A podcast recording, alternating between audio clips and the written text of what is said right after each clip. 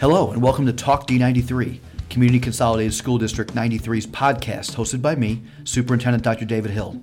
In it, I sit down from time to time with amazing CCSD 93 staff members and other key figures who impact our district to have conversations about specific CCSD 93 programs, services, roles, events, history, and more. As CCSD 93 continues to celebrate our 100th anniversary as a school district this year, I could not be more excited to welcome today's guest, Mr. John DeBuno, who served as CCSD 93's second full-time superintendent from 1982 until 1996. Welcome, John. Glad to be here, David. John, thank you so much for being here. Today we'll discuss a bit about CCSD 93's history during your tenure as superintendent. My first question, can you start by giving us a little background on your education and professional career leading up to your superintendency? Certainly. As all superintendents do, you have to start somewhere, and that was in the classroom. And I was a teacher. I was an assistant principal. I was a principal. I was an assistant superintendent, and finally I became a superintendent. This was the only superintendency I ever had, was in District 93. I was also a special ed coordinator. I have a sister who has polio, and I always had a special interest in that area. All my degrees are in the state of Illinois. They came from North Central, Northern Illinois, National Lewis, and that's where it is. Wonderful. What did you consider your main objectives during your tenure as superintendent, and how were those accomplished? Well, actually, all my objectives were accomplished with the hard work of many people, because you certainly can't do these things by yourself. The biggest thing we had in 93 when I came was that we had more students than we had desks for or a room for. So we were in a real bind as far as student population was concerned. We went to referendum to build schools, and in my tenure, we had 7 referendums. And I feel so successful because we passed 4 and lost 3. And if you know anything about time spent on a referendum, that's quite a bit of the year. So that was 7 referendums out of 14 years that I was here.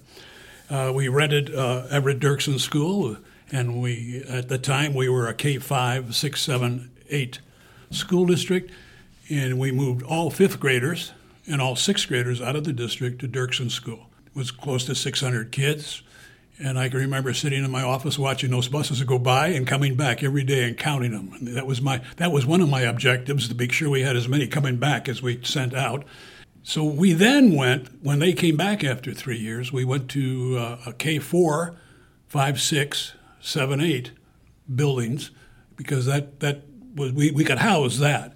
And at the same time, I opened one school, L.C. Johnson School, when I got here my first year, and after that we built 2 schools, Western Trails and, not Western Trails. It wasn't Western Trails, it was Heritage Lakes. And we also built Stratford Junior High School. We built additions onto all the other schools at the same time.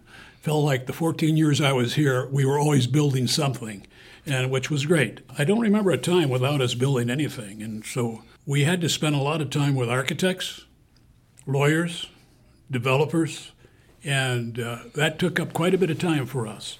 The other part of that is that we were the first school district in the state of Illinois that got the legislators to give us a 5-cent increase on our levy because of the renting of a school outside the district. And that took a little bit of legislative work down in Springfield, but that worked out fine.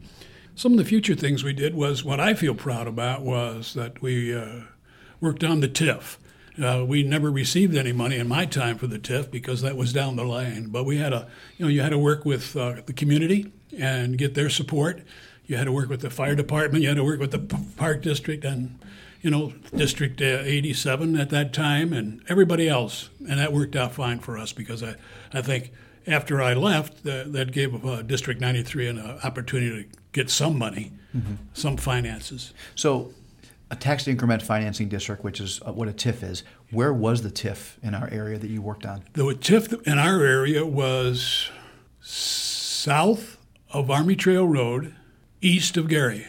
Okay. Does that sound right? Yeah, I think so. Yeah, and it came all the way back down to almost, I think, North Avenue. Okay. Yeah, in different spots. Right. So the TIF was basically designed to help increase business and absolutely. And it took a while though to get going. Mm-hmm. It was a lot of there were some farmers who had property in there that didn't want to sell, but they did.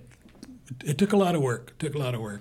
But I think basically our objective was to deal with the growth in the district at the time, and also working with staff. I mean, that was a big objective, is to get the staff together. We seemed to be, at that time, going in different directions, and we needed to just get back together again. And we did. Mm-hmm. We did. So obviously with large growth, not only you worry about buildings, but you're worried about hiring staff. So I'm sure you hired a lot of staff during that time and trying to get everyone heading in the right direction. That's a great comment, because we were hiring people all the time. I mean, it was just like every year we had a lot of people. I couldn't give you numbers, but we had a lot of people, which meant also because of our financial situation, which wasn't good, we were hiring a lot of young people right out of school. So in a short amount of time, we had a real young staff. So, and hardworking group of people. I don't think, there wasn't a person that we hired that we had to let go. They were all very good people. But that certainly put some challenges on you and your staff to provide professional development, to have them improve their craft. Well, it did. Fresh out of college. It did. It put a lot of pressure on our building administrators, because they weren't accustomed to working in that way with closely with staff. I'm going to interject something here in that one of my own objectives was to spend time with the staff. I came out of a situation where I was very active in classrooms all the time with the things that I did. And when I got here, I can tell you in the 14 years that I was here that I would be in schools every day. I would be in at least two schools every day for sure. And I got to know the staff very well. They didn't see me as the guy that lived over there. They saw me as the guy that was walking their halls or going into their schools or classes. My first year here, I was extremely concerned about the quality of education, because I came out of a program where I was deeply involved with it, that I personally evaluated every non-tenure teacher and the staff my first year. And I just needed to know where we were. We progressed a long way after that first year. Yeah. So speaking of you being in the buildings, I am honored to be a superintendent in such a great school district. But some of the things that you did, I hear stories about from time to time. And the thing that I think that amazes me the most is I'm told by people that have been here a very long time that you knew the name of every employee in the district. You knew who their spouse was. You knew who their children were. How did you do that? If you're going to have people that work for you, and they're going to do the best they can, they need to know you. I mean, the more I got to know the staff, the better I realized what their capabilities were, and I was interested in them. It wasn't some kind of a hoax that I put out there, but I was interested. You know, I liked being superintendent. It was all new to me, and as I mentioned earlier, that wasn't my final goal in education, was to be a superintendent. I was happy at what I was doing because I was spending a lot of time with kids. When I was a building principal, I knew all the kids. So it was just a carryover for me. It was important for me to know those people and for them to see and know me. I valued that relationship. I had no problem with walking into a school and walking down the hall, or just stepping into a room and sitting down and being able to have some 24-year-old teacher refer to me as John. It wasn't Mr. Superintendent. I mean, I was there. Mm-hmm. And it was the same thing with principals. I think principals felt very comfortable that I was in their buildings. I was very supportive of principals, Yeah.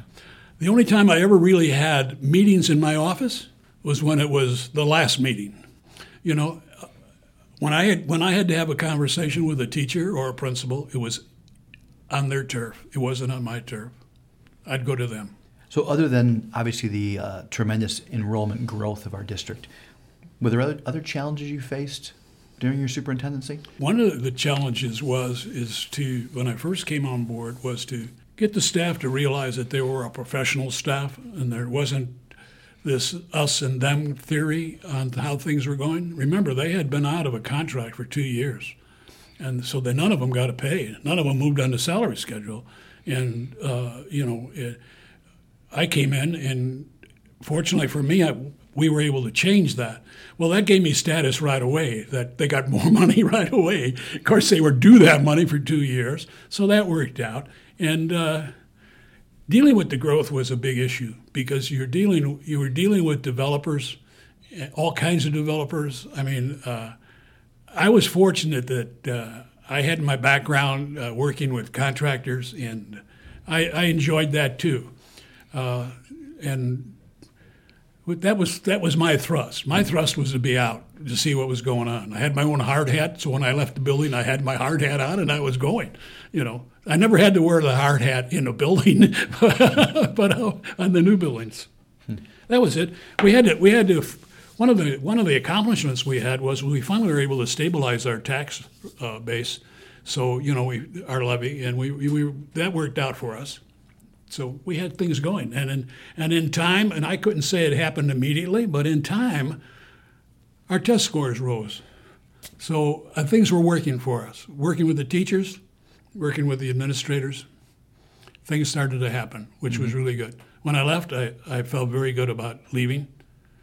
But then again, I've got to tell you, when I came to the central office here, there was myself, a business manager, who you worked for or with, Paul Dart. Paul Dart. I worked with Paul Dart. And there was a director of curriculum, and that was it. Well, that grew as, we had a personnel person, we had a special ed person. Mm-hmm. We filled some of those vacancies with great people, just great people. Mm-hmm. So not only are you dealing with enrollment and hiring teachers, but you're also hiring central administrative staff to help you deliver your goals for the district. That's right. They really loosened up my time and let me be the kind of person I wanted to be. Any other interesting facts or items of note during your tenure as superintendent in District 93? One of the things that I liked was that when I left the principalship, I began teaching at NIU at night in their graduate program and also at National. And I personally, that goes back to my wanting to deal with teachers, dealt with graduate students. I had a class every semester, every quarter. All the way into my last year as a superintendent. And back to your question, finding time, how do you do that? Mm-hmm. You just set priorities. Mm-hmm. And, I was good with that. I was happy with all that. I left on good terms. Mm-hmm. No one said, here's the door, though I think I heard that a couple times. But it didn't happen. But that was what it was.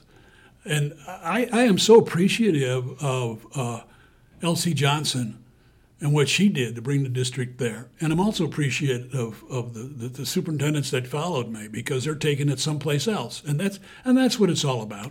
Mm-hmm. That's what it's all about. Mm-hmm. I retired happily, very happily. Well, the district is where it is today in large part for your efforts during your time as superintendent, so it is greatly appreciated. Thank you. John, this has been a fascinating conversation. I thank you so much for being here and sharing a little bit about your tenure and how CCSD 93 grew during your time here. Thank you. Talk D93 listeners, please subscribe to Talk D93 on Apple Podcasts, Google Play, or Spotify. And don't miss a thing from CCSD 93 by following us on Twitter, Instagram, Facebook, and YouTube. You can also find me on Twitter at DRHillD93.